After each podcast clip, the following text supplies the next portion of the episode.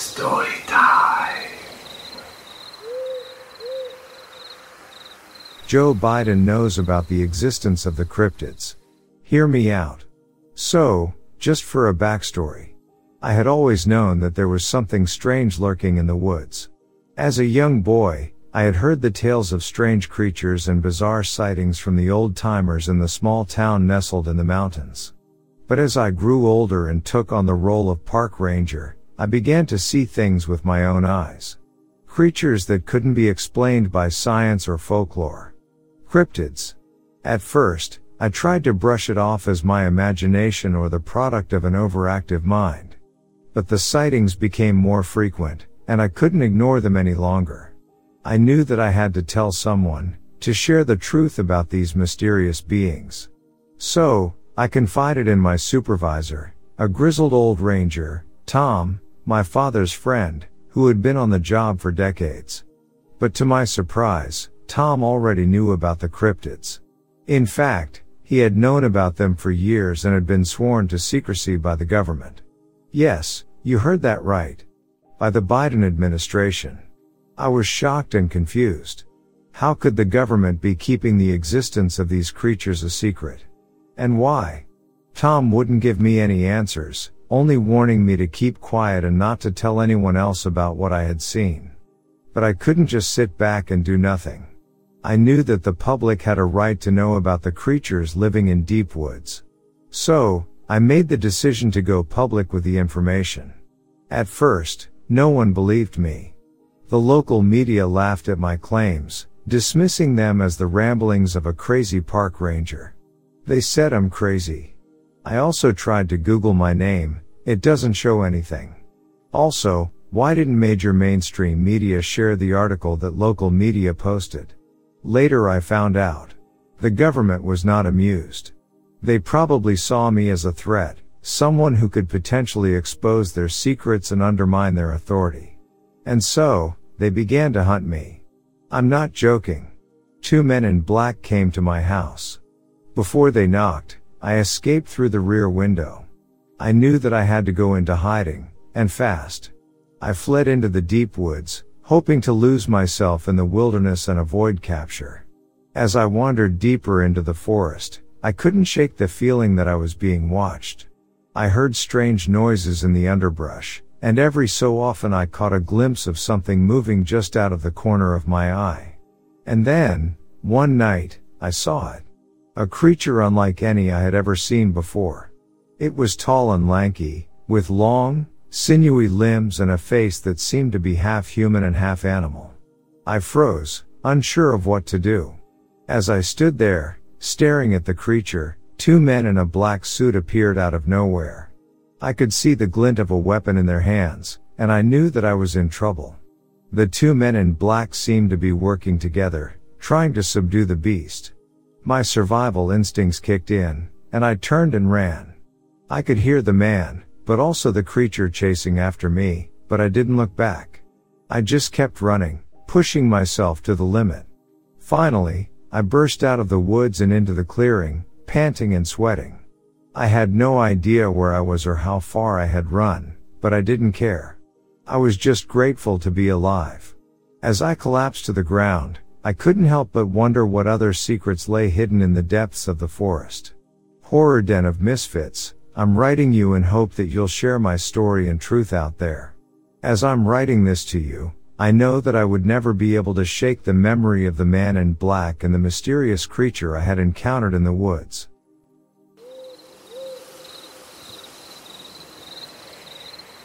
In the summer of 2012, I took a job as an expedition canoe guide on the boundary waters in northern Minnesota/Quetico, southern Ontario.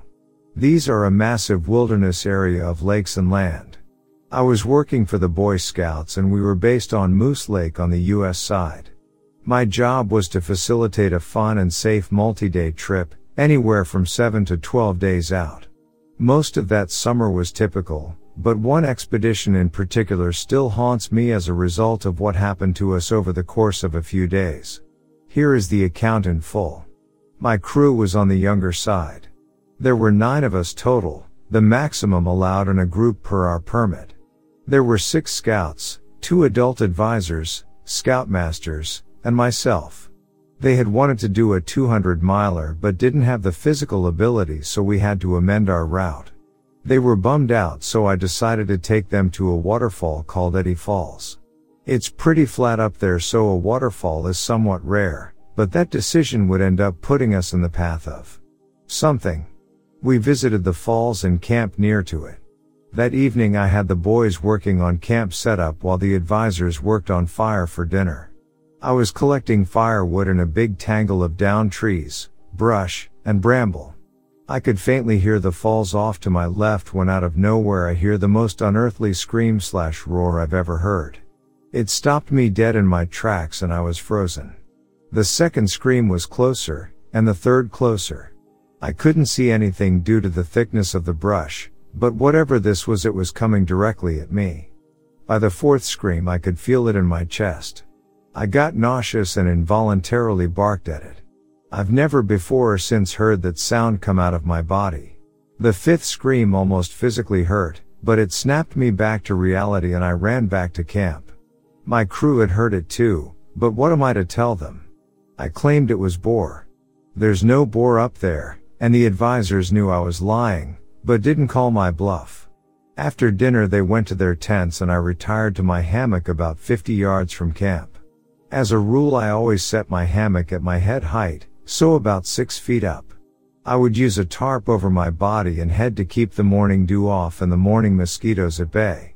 But the tarp wasn't strung up. That's important, it was just loosely over me. It must have been around 3 to 4 a.m. when I was awakened by what sounded to me like a woman sobbing. Not an outright cry, but a sob. At the same time I'm hearing something walking through the thick brush down past my feet.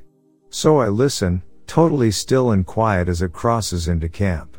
I could hear the change from brush to granite rock but could still hear its heavy footfalls as it walked right through camp and on towards me.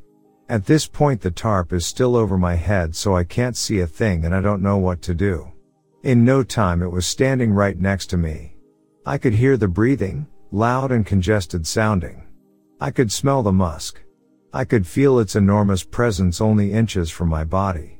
Just standing there. Time to make a decision. I suddenly threw the tarp off my head and as I did this my left hand touched this thing in the chest. It was dark, but I could make out briefly a very large upright figure. The hair on it was long and coarse.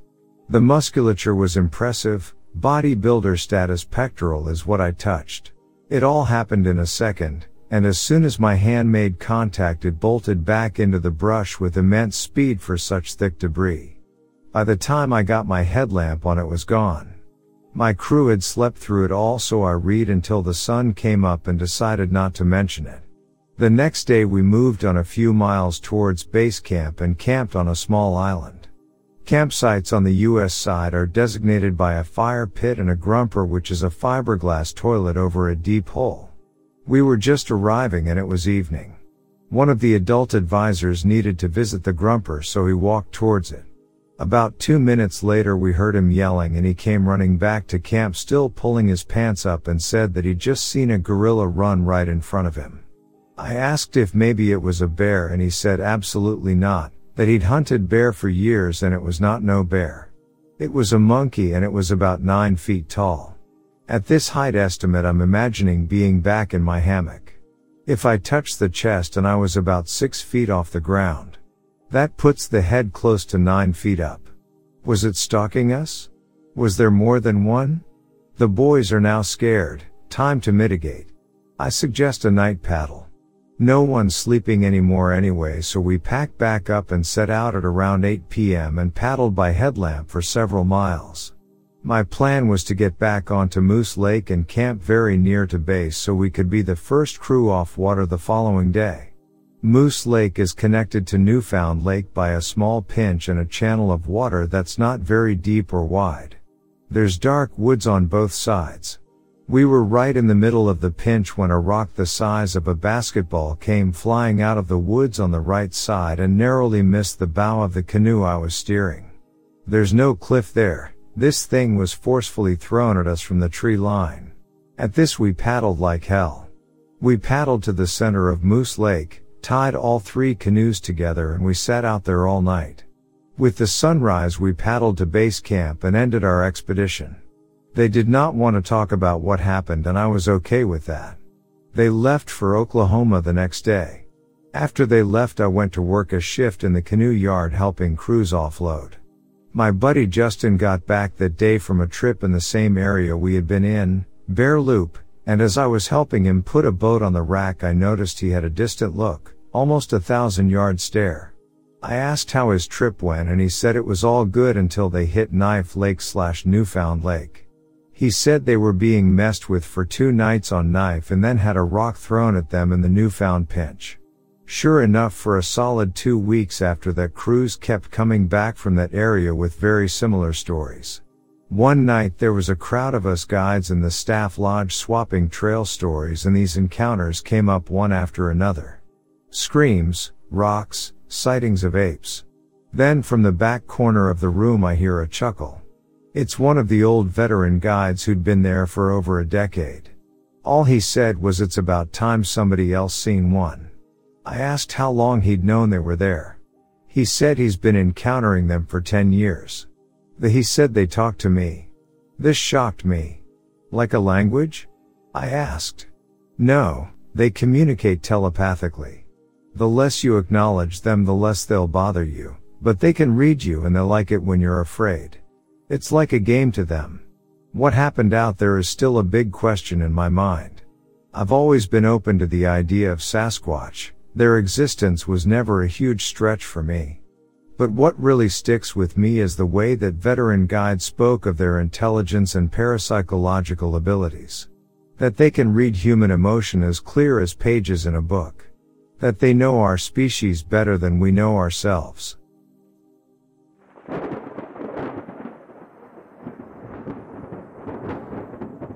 In December of 2005, me and a few high school friends were back home from our respective universities. We were juniors at the time and started a tradition winter break of freshman year to visit random state parks/smaller towns and explore them, along with the occasional mischief that we would end up getting ourselves into. During these one-night trips, the three of us would all sleep in the back of my Tahoe, on a large mattress pad. This kept us safe from the elements, and set my paranoid mind at ease should we be subject to any foul play. We decided this year to go to the Davy Crockett National Forest area. This area has many places that are extremely rural and desolate, which was exciting because we had previously found some interesting things and abandoned structures on our previous excursions. I had used up the rest of my university printing credits to print detailed MapQuest pages for us to use for navigation while we were visiting. The drive was roughly 2 hours from our hometown, Conroe. We decided to start the trip off in Lufkin, just east of the National Forest, to eat dinner and get a few things from Walmart. After dinner, we decided to mess around and get into our shenanigans. A few hours later we found ourselves in Crockett, Texas, about an hour west of Lufkin. We planned on staying in a campground about halfway between the two cities, so had a lot of flexibility when it came to time. We explored random roads and went in a few abandoned buildings, before getting bored and wanting to go somewhere else. By this time it was 12:30 a.m. At this point in the night I needed an energy boost, so decided to stop at a gas station in Kennard, Texas, which was about 30 minutes east of Crockett. I go inside and buy a few snacks, energy drinks, and a few cans of Skull to give us some fuel for the rest of the night. With a nice buzz from the energy drink and Skull going, we decided to get a little more adventurous and venture down FM 357, south of Kennard. We came across a few Forest Service roads that ventured off into rural residential roads and other county roads. I pull off on the side of the road to check MapQuest and match the cross streets we are at and give it to my other two friends to assist with navigation. After getting back onto the road, I notice it is 1:30 a.m. and we all joke about how we are miraculously still awake. I decided to head down the next service road we came across. This is where things start to get pretty weird, and where parts of my memory are erased due to the sheer adrenaline I had at the time. After driving down a few more service roads and taking random turns, we get to a road that is much more narrow compared to the others. By this time, I get incredibly frustrated because it is almost 2:15 a.m. and I don't want to stumble into someone's front yard in a rural area in the middle of the night. I decided to slowly proceed down the road when suddenly I noticed a faint light in the distance. Great, I thought. Just great. I'm about to spook some random poor soul awake. About 30 seconds later I can tell these are headlights, but they suddenly disappeared. I thought someone may have turned up ahead, but I was very wrong. About 10 to 15 seconds later I see what appeared to be a brand new black Chevy Suburban. The second I put my high beams on it, its lights turned on and three men dressed in full suits jump out and sprint down the road past my car. It was almost like they were lifeless. They didn't even look at my car. As they were running past me, the Suburban suddenly shifts into reverse and conducts the fastest reverse maneuver I have ever seen. At this point I unholster my G26 and tell my friends to grab my R. We were all scared shitless and I had zero clue what we were about to come up on, as we drove forward. Mind you, these were the days where cell phone coverage was non-existent in many areas of this region of the state, so we had no way to call for help if something happened. As we reached the end of the road, we came upon FM 357, the same road we originated from. How was this possible, I thought. It felt like we were just venturing further and further away from that road, and we passed a U.S. Forest Service fire station again on the way out like we had on the way in too. I recently checked Google Maps for any U.S. Forest Service fire station off of FM 357 and cannot find any current or past historical data on it. The county tax assessor does not have any listings either. We got back on FM 357 and decided to book it to downtown Crockett as we did not feel comfortable with sleeping in a campsite after what had just happened. I have since made sure to never venture down unknown roads without referencing GPS/maps. I am still processing that short but unsettling event. Where did those men come from? Why were they in suits in the middle of the forest? Where did the black Suburban go that vanished into the night? Me and my friends still occasionally talk about this incident, and no one can seem to come up with a sound explanation. The thing that bothers me the most is I cannot find any evidence of this road we were on. Google Earth software doesn't even have a road or satellite imagery that lines up with what happened, nor does it have evidence of a fire station, or any structure for that matter.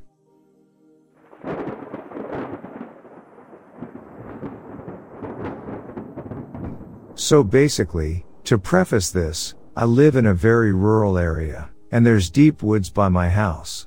Just a few minutes ago, I started hearing a weird noise. It sounded like whistling. Not the wind whistling, but a human whistle. Very loud, enough to be heard from inside my house. It was a simple tune, one high note, one low note. Anyway, this was coming out of the woods. It started as one of these patterns about every 4 or 5 seconds, then took about a minute long pause and started again, this time without any pause at all between the high and low notes or sets, and much faster. I thought it was just my imagination, but then my neighbor's dogs started barking at it. Then, out of nowhere, it stopped. Then, another, similar noise started about 2 minutes later, except it sounded like someone playing panpipes or another similar instrument, with a haunting tune. The neighbor's dogs barked even louder at this. It's been on this stop-start-stop pattern for a while now, and still going while I write this post. My little brother, who was playing outside with a friend, came in, and I asked him if he heard it, and he said he did. So did the friend. I really, sincerely, want to believe this is just the wind. Until I get confirmation it is, I know one thing for certain. I'm never going in those woods again.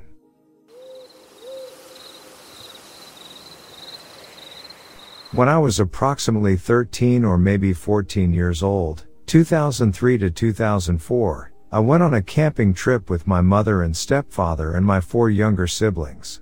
We were not a very well-off family. In fact, we were quite poor. I never went on holidays abroad, and we would always go camping, usually to the same campsite, which felt like miles away but was in reality less than 10 miles from the city where we lived. We had been there a few times previously and knew the campsite and the surrounding area fairly well. It felt pretty safe and familiar. On this occasion, everything was going pretty normal. I hated camping. My parents would always argue when it came to putting up our tent. It was pretty boring being in the woods, and I would normally be the one entertaining my siblings. I hated not having electricity, access to proper toilets and showers, etc. It could be quite fun looking back, and I do treasure the memories I have with my stepdad, who is no longer with us. Usually, we would go on long hikes or bike rides, with my stepdad using maps to charter our way to a small village, promising to get us all ice cream, which was a real treat as we never normally had it. On this camping trip we were going to go on a 10-mile bike ride. Both my parents had their own bikes, along with my sister and I. My stepdad's bike had the small trailer where my three younger siblings, all under the age of 5, were sat. It was hard work going on these epic long bike rides, but I rather enjoyed being in the middle of the woods, surrounded by nature. We weren't in the middle of nowhere, but it was remote enough for it to be inaccessible to public transport. Only forest ranger type vehicles could access the roads. They weren't real roads paved with tarmac, more like dirt roads which were really only suited for bicycles. During all the times we went camping, we never saw any other vehicles go down these roads. On this day, we are all cycling down this road when suddenly we hear the sounds of a vehicle coming up slowly behind us. My stepdad is in front of us when he stops and tells us to move aside to let the vehicle come pass. There's a sense of urgency and confusion in his tone as he's unsure why there's even a vehicle here.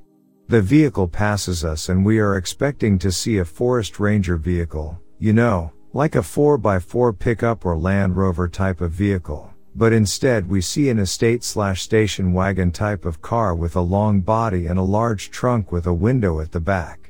In the back of this station wagon I see several large trash bags, and it's a very strange sight. I may only be a teenager, but this is a sight that sets off alarm bells for several reasons. This is not a car that is designed for going off-road in the woods. As previously mentioned, we have never encountered any vehicles down this bike road before. The person driving is clearly not lost, as they didn't stop to ask for directions. There are big black trash bags in the back of the car that look very suspicious. What I mean by this point, they are full and tied up very tightly. We could all see into the back of the car, and I didn't see anything poking out of the bag to indicate it was full of garbage. The driver looked very rough, and I don't mean to sound rude, he looked very mean. I can't recall his features, just that he didn't look like a friendly person that belonged in the countryside. He wore dark clothing. I think he was clean-shaven and had very short hair. I wish I remembered more about what this man looked like. As if this incident couldn't get any stranger, what took place next has left such an impression on me that I still recall the sense of fear that I felt at the time as I write this post. My palms are getting very sweaty and my heart is racing. The car drives on several more feet. Then the driver stops. For what feels like the longest time in my entire life, nothing happens. We're all just watching this car. My stepdad has told us to remain still. He's very serious, as he's assessing the situation. Then, the car's reverse light comes on and the car starts reversing up to us. My stepdad, who was in the army for several years and was one of the toughest guys I knew, goes into full-on panic mode. He tells us to run.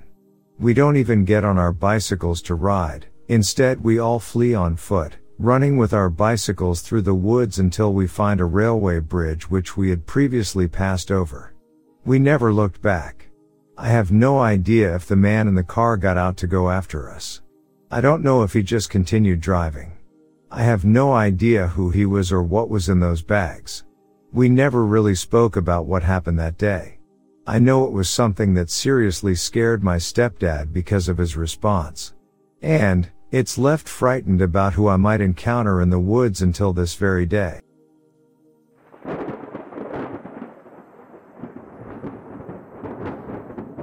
While we lived in this house, my dad was military.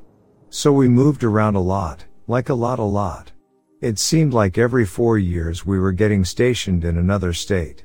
We had just been stationed in Colorado Springs. And I was seriously excited. I had missed the snow after being in Texas for the last 4 years. The house that my parents rented for us seemed pretty nice. It was really big. Had more than enough rooms. And it even had an awesome basement. I was really excited about the basement. Having a room that was underground and pretty much soundproof from the outside seemed perfect. We had only been there for a couple of weeks and we were all settling in pretty quickly. We were so used to moving that it no longer was a big deal. I had just finished setting up my drums in the basement and was about to get the amp for my guitar plugged in and everything would be perfect.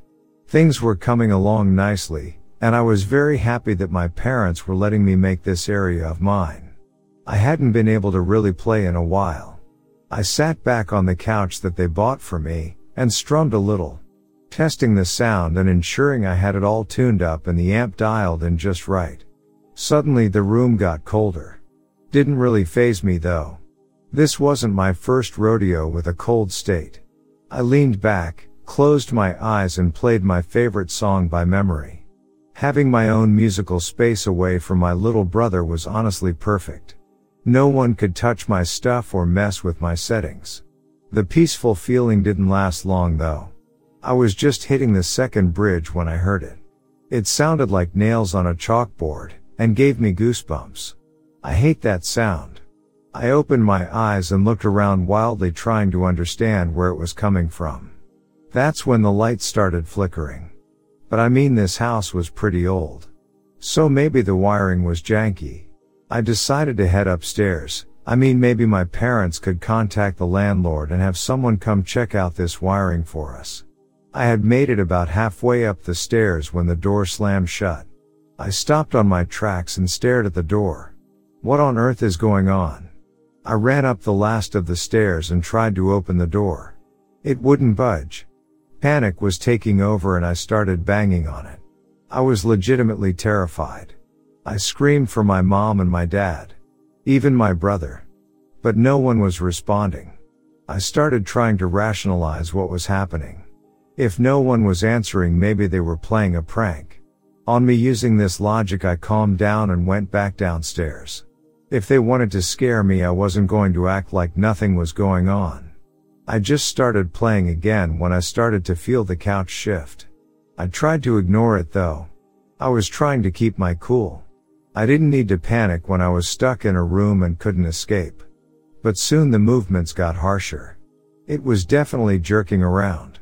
I pulled my feet up on the couch and grabbed the arm, trying to keep myself from getting hurt while whatever was happening. I knew this wasn't a prank, but what could I do?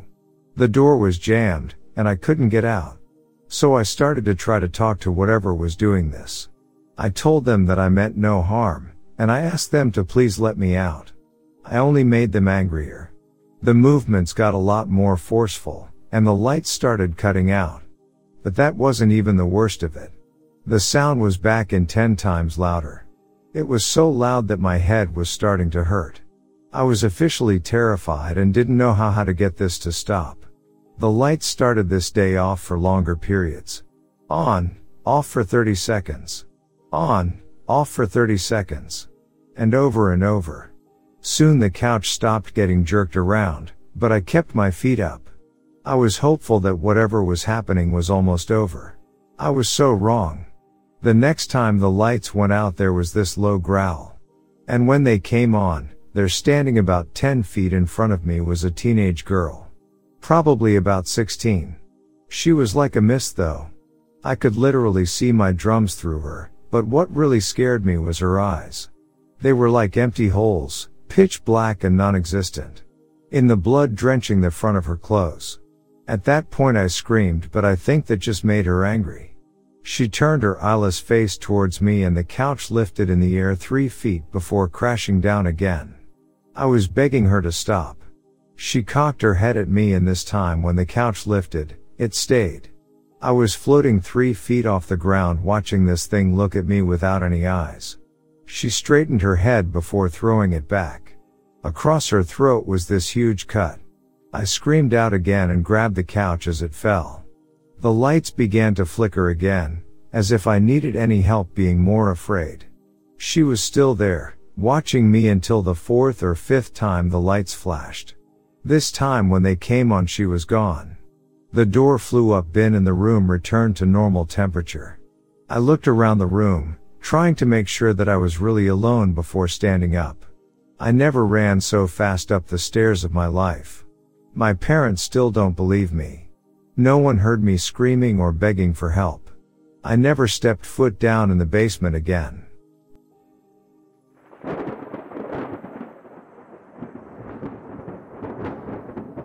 Just today, my friend and I were hiking on some abandoned and unused land. It's really beautiful, with lakes, cliffs, and tons of trees. The hike was going really well, but close to dark, it turned around. My friend whispered to me that they had been thinking of skinwalkers and couldn't stop. This got me thinking of the same, and we decided to head back to the car to eliminate any risk. A few minutes into the hike back, we both got horrible feelings and it became apparent that we were not alone. We kept making our way back to the car as fast as we could, but it kept getting worse.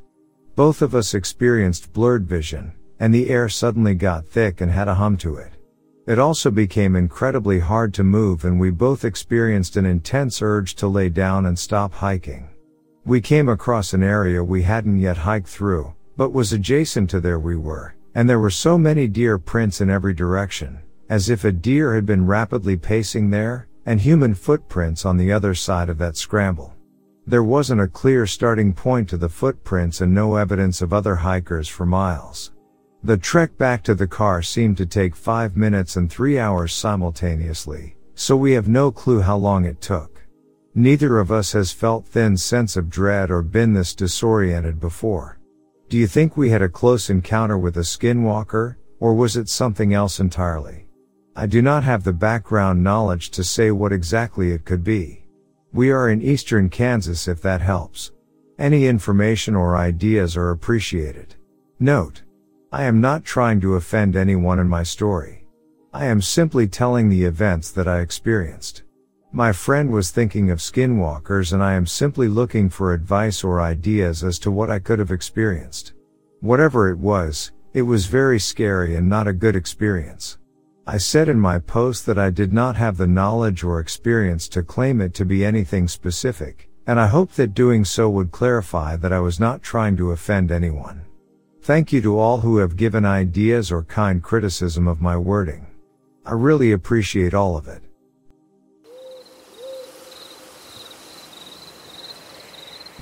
This happened to my uncle a few years ago. He, along with his 3 other friends, decided to have a bachelor's party in the woods, as one of his friends was about to get married in the upcoming weeks. So they drove halfway through the city to a nearby forest. They started the campfire and were sitting in a semicircular manner around it. They were drinking beer and eating chicken along with few other stuff to eat. One of his friends was so drunk that a piece of his chicken that he had in his hand slipped off and fell on the ground. Then he threw the half-filled bottle of beer on the ground and went inside his tent to sleep. Minutes later, my uncle and his friends went inside their tents too. While asleep, my uncle heard some strange noises coming from the deep woods, but he shrugged it off as some wild animal. Few minutes passed by. My uncle was awake and he was texting his then girlfriend. Suddenly, the air inside the tent started to get colder and colder. The whole forest got covered in a thick blanket of fog, and there was a pungent rotting smell that started to fill the entire area. Then he saw a silhouette of a man standing outside his tent. He was very lean and thin, had no hair on his head. He had very long arms and legs and had a hump on his shoulder. He was like 8 to 8 inches tall. For the next 10 to 15 minutes he kept on walking in circles around the tents and was murmuring something in a different language. My uncle was literally shaking and his heart was thumping like a truck's engine. Despite of the cold weather outside, he was soaked in sweat. He got so scared that he fainted away. The next morning when he came to his senses, he saw all his friends sitting near him. They all were worried for him. He then told them what had happened last night, and everyone was shocked to hear what had happened last night. They too agreed that they heard weird noise coming from the woods, and they too were sensing something sinister, but they were too sober to interpret anything. So they shrugged it off as their imagination and kept on sleeping. Then they immediately packed up their stuff in the next few minutes and returned back to the city. On their way to home, they stopped near a hospital to get checked up. Luckily, doctors said he was totally fine. When they were returning back to their car, one of the employees of the hospital came up to them and asked if they stayed in the forest last night. He told them that forest is cursed. They told them that they were lucky that they made it back alive. He said that there's a demon that lives in the forest, and he kills anyone who stays inside the forest at night. Almost 15 people had gone missing in those woods, with no dead bodies to be found despite the efforts of the forest rangers and the local police. My uncle and his friends were very lucky to have made it back alive, and they promised to never visit that place again.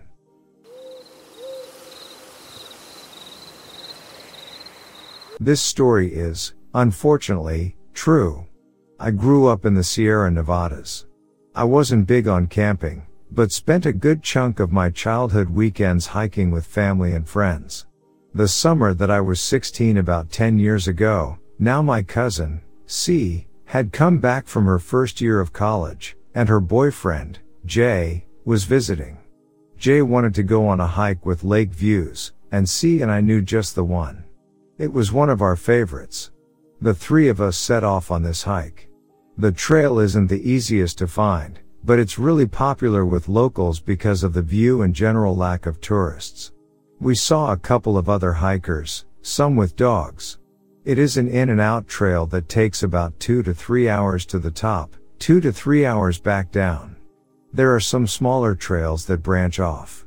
We make it to the top in good time and enjoy our lunches overlooking the lake.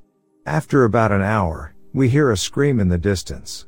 Specifically, a mountain lion scream. If you've never heard a mountain lion scream, it's really unnerving. It sounds a bit like a very loud, terrified woman screaming. This is not good, because when a mountain lion screams, it's part of a mating ritual. That means there are multiple mountain lions, and close. The bears in the Sierras are softies, but the mountain lions will attack you. They'll attack your pets. They've even been known to attack bikers.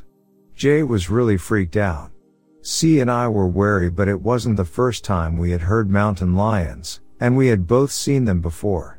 There was also an incident where, as kids, we laid out some expensive stake in my backyard in the hopes of luring a mountain lion to take pictures of it. It did not work, and my mother was unhappy about the stakes. C and I tell Jay that we need to pack it up and get back down the mountain. About 40 minutes into the hike back, Jay realized that he forgot his phone at the lookout and has rushed to leave. Of course. We decided that C and Jay would hike back up to retrieve his phone, and I would stay there, on the trail, to warn any other potential hikers that there are lions in the area. This is obviously not ideal for any of us, but seemed like the best choice at the time. I found a nice rock to sit on by the trail and was going through the pictures we took. C and J had been gone for around 50 minutes when I heard the scream again. And it's hard to tell, but I think it's closer than before. I start to freak out, because being alone is not good if the lion is nearby. About 20 minutes after that, I hear the scream again, and there is now zero doubt that it's closer. Logically, I know that lions don't scream when hunting, they are quiet. If a lion was hunting me, I wouldn't know it. That knowledge did not make me less scared. A couple minutes after that, I hear it again, extremely close by.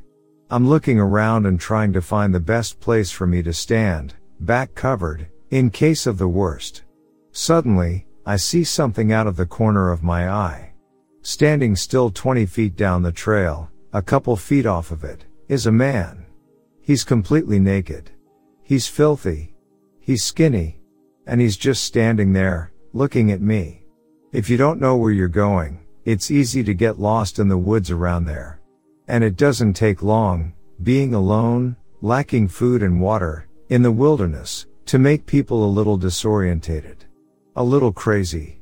My immediate response is that this man is probably a lost hiker, and judging by how dirty he was, he'd been lost a long time. He needs help. I started walking towards him, asking if he's okay. I suddenly get this feeling of wrongness. I don't know how else to describe it, but the hair stood up on my neck. I stopped in my tracks, maybe 15 feet away now, and had the overwhelming urge to run. It seemed wrong. He looked wrong in a way I can't quite articulate. Instead of wanting to help, I'm now scared. I ask again if he's okay? He looks at me, then opens his mouth wide and screams. Not a normal scream. He screamed, so loudly. Worse, it sounded just like the mountain lion. It occurred to me that we were probably hearing him the whole time. It was the single most terrifying thing I have ever witnessed. I started screaming too. Why was he just standing there screaming? Do I run? Do I get out the bear mace? Suddenly, he closed his mouth, turned around, and ran into the woods very quickly. He disappeared into the trees, but the feeling of wrongness was still with me. I considered bolting down the trail but decided to wait for C&J, who luckily arrived within 10 or 15 minutes. I told them what happened, and we decided to call it into the Rangers when we got service. I've always been left with the unsettling question. Did I see a mentally ill lost hiker, who really needed my help? Or did I see something else, something not human, mimicking the call of a mountain lion and stalking us down the mountain?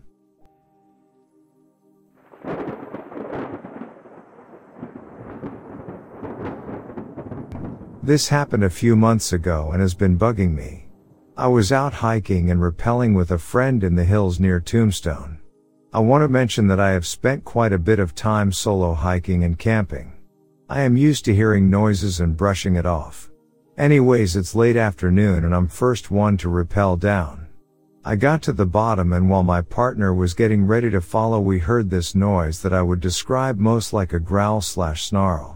It sounded like it was coming from the ridge above both of us. If facing the cliff, it sounded like it was coming from the right side. We both looked around but didn't see anything.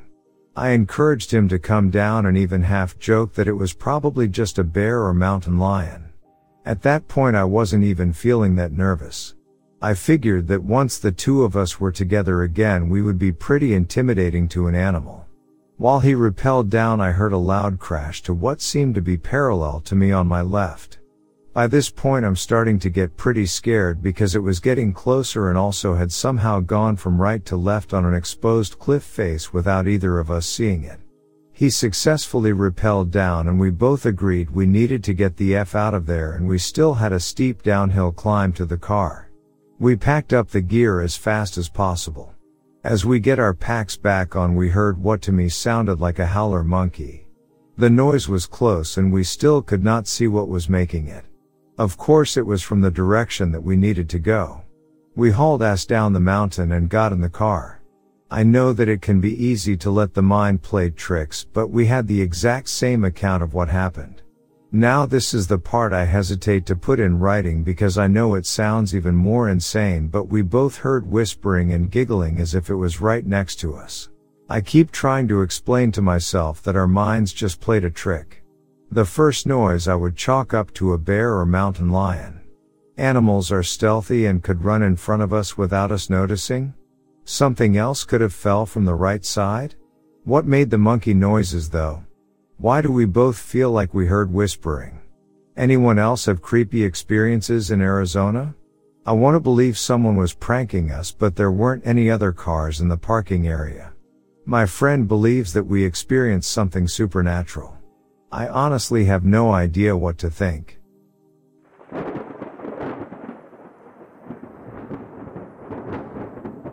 This happened to a group of us after a deep Jeep trip in the bush. Middle of winter, and we made it to the trailhead. I was having issues with my quick disconnects for my sway bar as it became loose. I tried multiple tools to tighten and they were too weak and would bend. After like 15 to 20 minutes, a random guy just walks out of nowhere and he asks what the trouble was and had the exact tool to get it fixed. He was just hiking on his own kilometers in the middle of nowhere. We asked if he needed anything and told us he was fine and walked on. We drove back towards town and I swear we never save a parked vehicle. Another time in the same area was on a camping trip with a friend. It is basically pitch black in the bush there as it's so far away from civilization. We went to bed about 11 p.m. and a short time later we both saw a bright white light through the roof of our tents for a good couple of seconds. It was the brightest white light and there was no sound, movement, etc. We eventually both fell asleep and left the next day. Even though this was probably 3+ years back, I will think about it and my friend and me will talk and they will bring it up sometimes within a few days of my thoughts.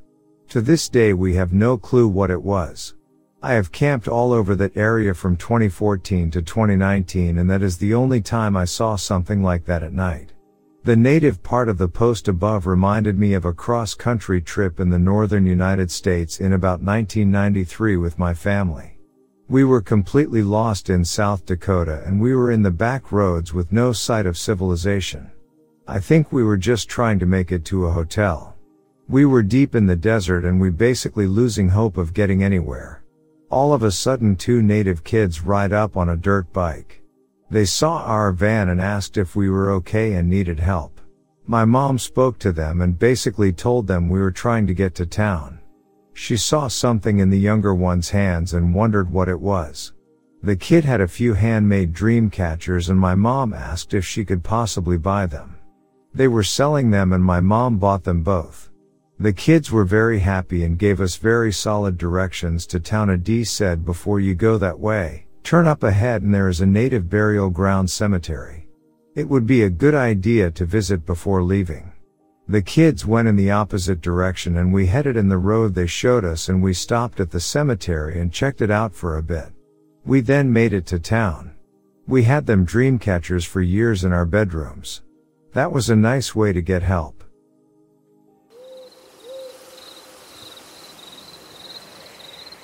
First time solo camping. Young woman. I set up camp and I see the guy in the next space over just staring at me the whole time. I arrived a bit late and hastily tried to put up my broken tent as the sun was setting. I tried waving at the guy, no wave back. I was awoken during the night to him yelling at whomever he was sharing his tent with. This was too far out for any cell service. As the sun came up he was still yelling and cursing and having quite the unhappy conversation with whomever was in his tent. I unzipped my window a bit to watch and make sure that it didn't come to blows. Eventually he came out of his tent, still yelling, and then began to take it down. No other person in sight. I realized that he actually had been alone and talking to himself the entire time. He had been making violent threats at someone he perceived to be there. He appeared to be suffering some type of mental breakdown. I hope he got the help he needed, but it made me realize I was just yards away from a situation that could have been very dangerous. The other strangest thing I heard was waking up to the sound of something very large smelling me through my tent on my first night of the John Muir Trail. That really got my adrenaline going. It took off when it heard me unzipping my sleeping bag, but not before nearly collapsing my tent onto me by trying to lean on it.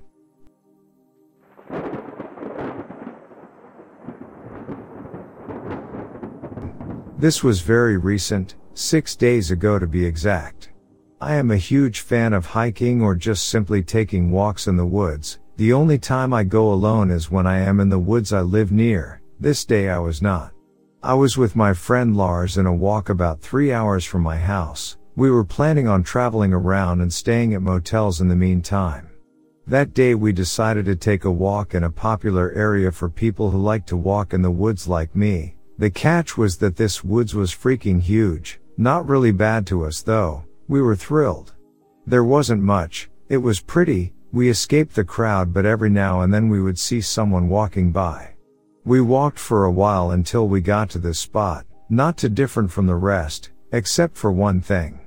Nobody else was around in the section. That's why me and Lars took this turn. The other turn had a bit of people. After a while of walking down this path we spotted a man, a naked man.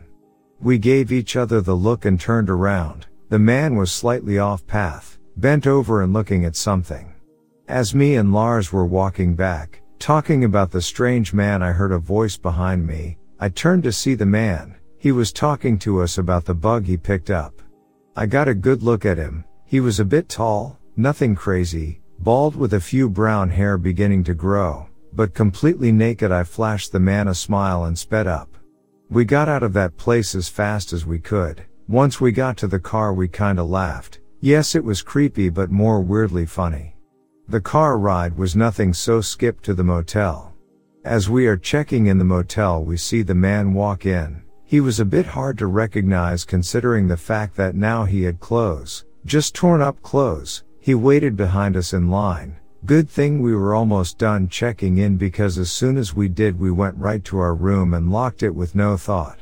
Now it was definitely creepy. Was he following us, or was it a coincidence? We both decided we weren't going to stay at this hotel for more than a night. Heck, I don't want to stay one night if it weren't for Lars telling me it's okay. That night Lars wanted to go outside for a cigarette. I don't smoke, but no way I was going to stay in this room alone. I followed him outside and we chatted for a bit. After a few minutes, I see the guy walk out of the doors. Lars put out his cigarette and began to walk inside. But before we got in, the guy pulled out what was probably a knife or something else sharp. It was dark, I could barely see, and started carving through his sleeve and right at his arm. I saw liquid trickling to the ground and immediately knew it was blood. I rushed into the lobby and Lars got the idea and followed. We alerted the staff, but by the time they got someone to come out, he was gone.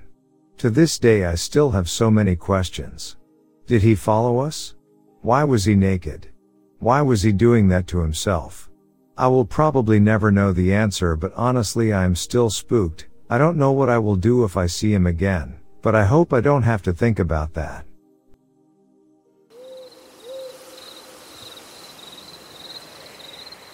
A camping trip with my class back in 6th grade. The boys were sleeping on bunk beds in a cabin. It was past 11 p.m., all dark. All of a sudden I was woken up to a loud banging sound. Then I heard someone yelling. It was one of my close friend. He's the quiet kid in class who's also a very nice person, so it took me a while to recognize him.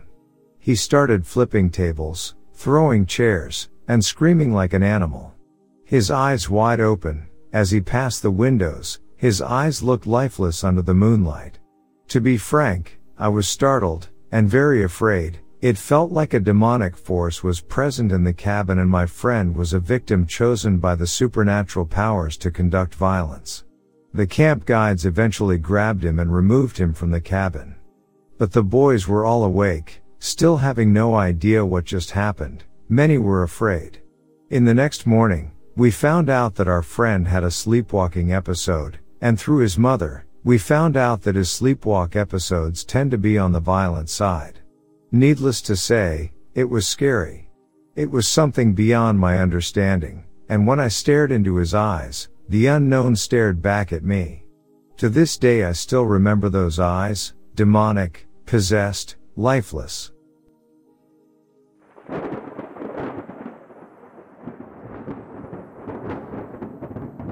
I have a few. One I think of a lot is on my longest hike ever, 26 miles, at the end of the trail there was a giant 90s computer monitor.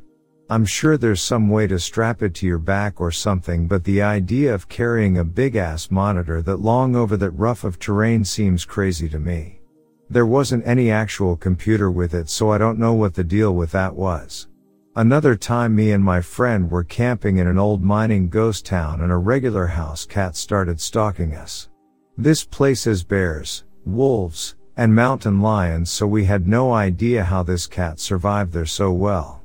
This one other place, there was an old abandoned car that every time we went there it was flipped over again. It was on a hiking trail too.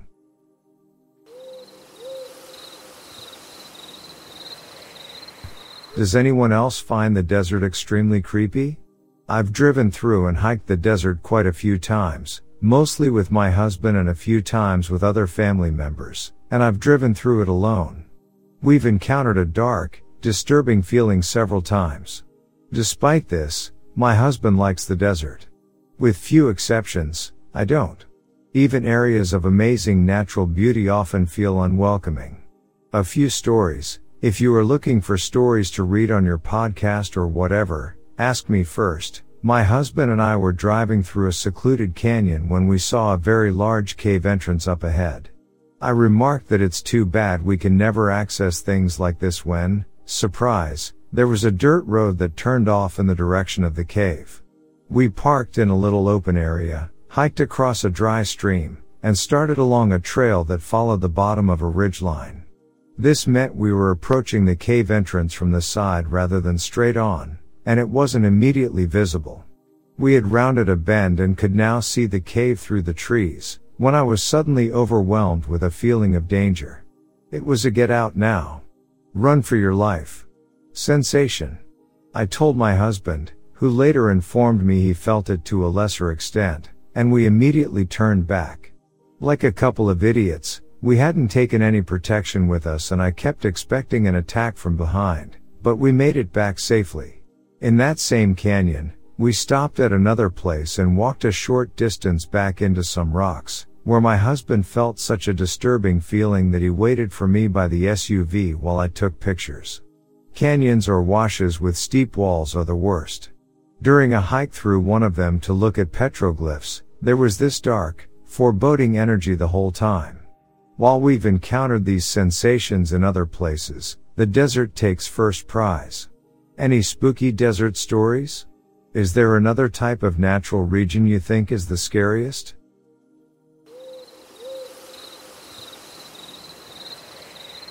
A great blue heron rookery. Got in late car camping and set up camp in the dark. The next morning around dawn or just before we started hearing the most primal guttural alien noises I have ever heard in my life. It seriously sounded like something from Jurassic Park. I was frozen in my sleeping bag as I waited for what I could only assume was some hell beast to tear open my tent and eat me alive. Eventually I got up the nerve, had to pee, to get out of my tent, and I looked to find the noise only to see a bunch of big birds and their babies yapping away in the trees above.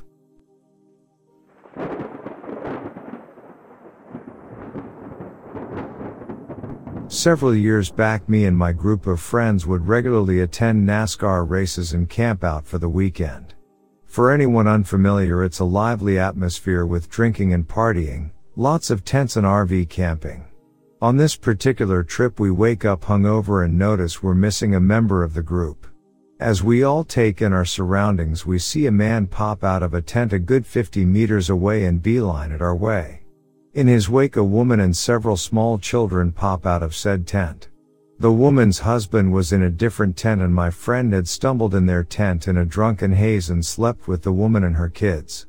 After about an hour of hard stares, glares and seeing the woman reassure her husband nothing happened, we carried on with the weekend. But he will forever be in the wrong tent whenever we go camping.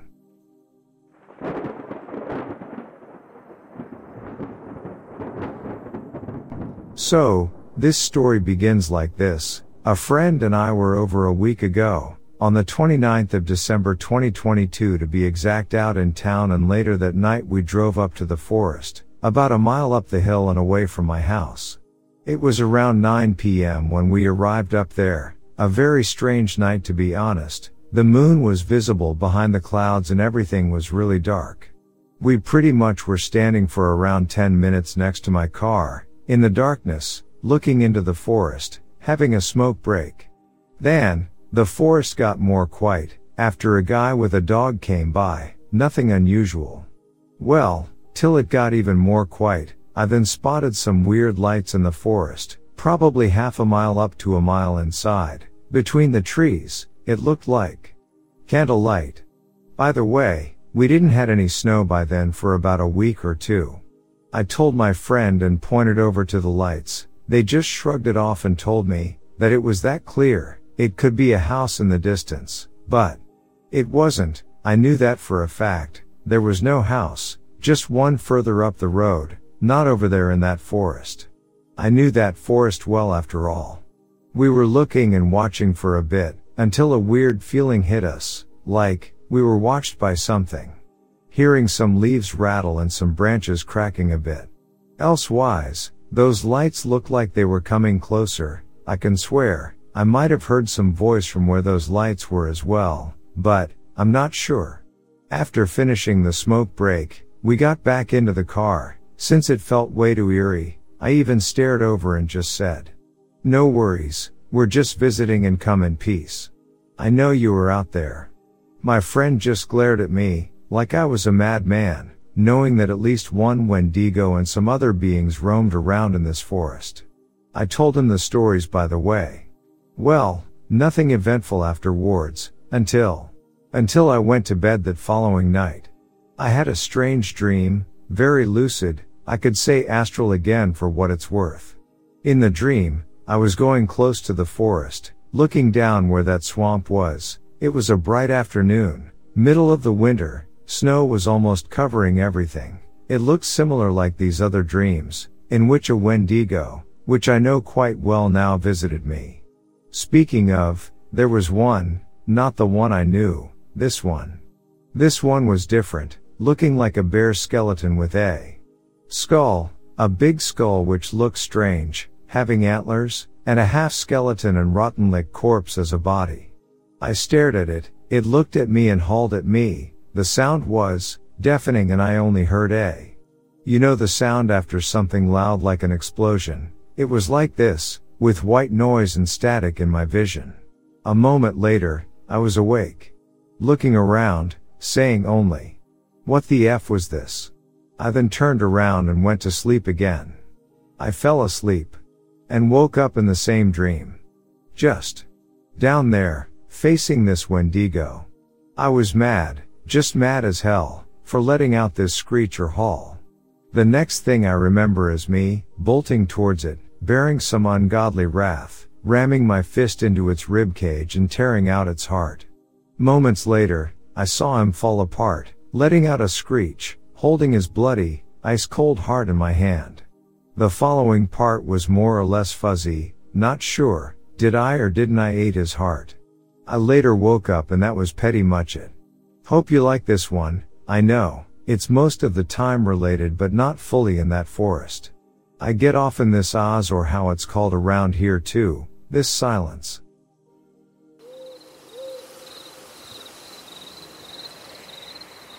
It's been a while since I posted a personal account. This happened 2 summers ago. It's short but confounding. I was with 2 friends in my truck. I was driving and it was dark but not necessarily late. Probably 10 p.m. We were traveling to Page, Arizona / Lake Powell from Durango CO and had to pass through Kienta, Arizona, part of the Navajo reservation. Now, I had been to Kienta before several years prior with a friend of mine who grew up there. We spent an entire day just having a good time with his people, but as soon as the sun started dropping, his mother and grandmother were insisting we get off the res before dark. So I knew it had a reputation for the weird, as many reservations do at night. Flash forward and me and my 2 friends are in the truck. We're all white, if that matters. It's a long, straight, unlit 2-lane road with classic red desert on both sides in daylight. There's another vehicle coming the opposite way and no crossroad in that stretch.